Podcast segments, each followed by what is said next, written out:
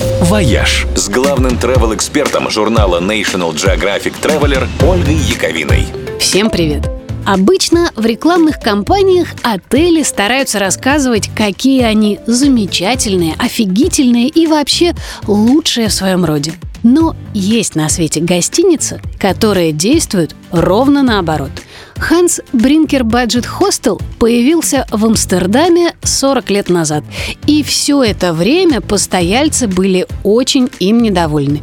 Хостел был, мягко скажем, так себе. С появлением интернета гости, испытавшие на себе все его прелести, стали оставлять в сети множество гневных отзывов о грязных номерах, отвратительном сервисе, неудобных кроватях, разбавленном пиве в баре. Что сделали владельцы хостела? Сказали, да, черт возьми, мы такие. И официально объявили себя худшим отелем в мире.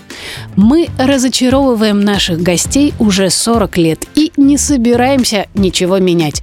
Таким стал его рекламный слоган. Отель запустил большую рекламную кампанию, которая рассказывала, насколько же он вопиюще плох. Даже рок-звезды не могут испортить наши номера. Теперь еще больше шума. Хуже не бывает, но мы постараемся. И знаете что? Это сработало.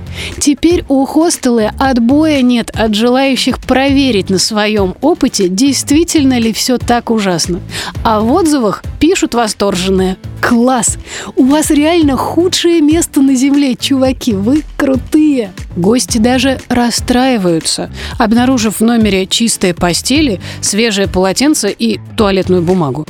Прямо хочется ребятам помочь и подсказать несколько адресов. У нас в России есть такие гостиницы, которые в худших ожиданиях никогда не разочаруют. А вам такие попадались?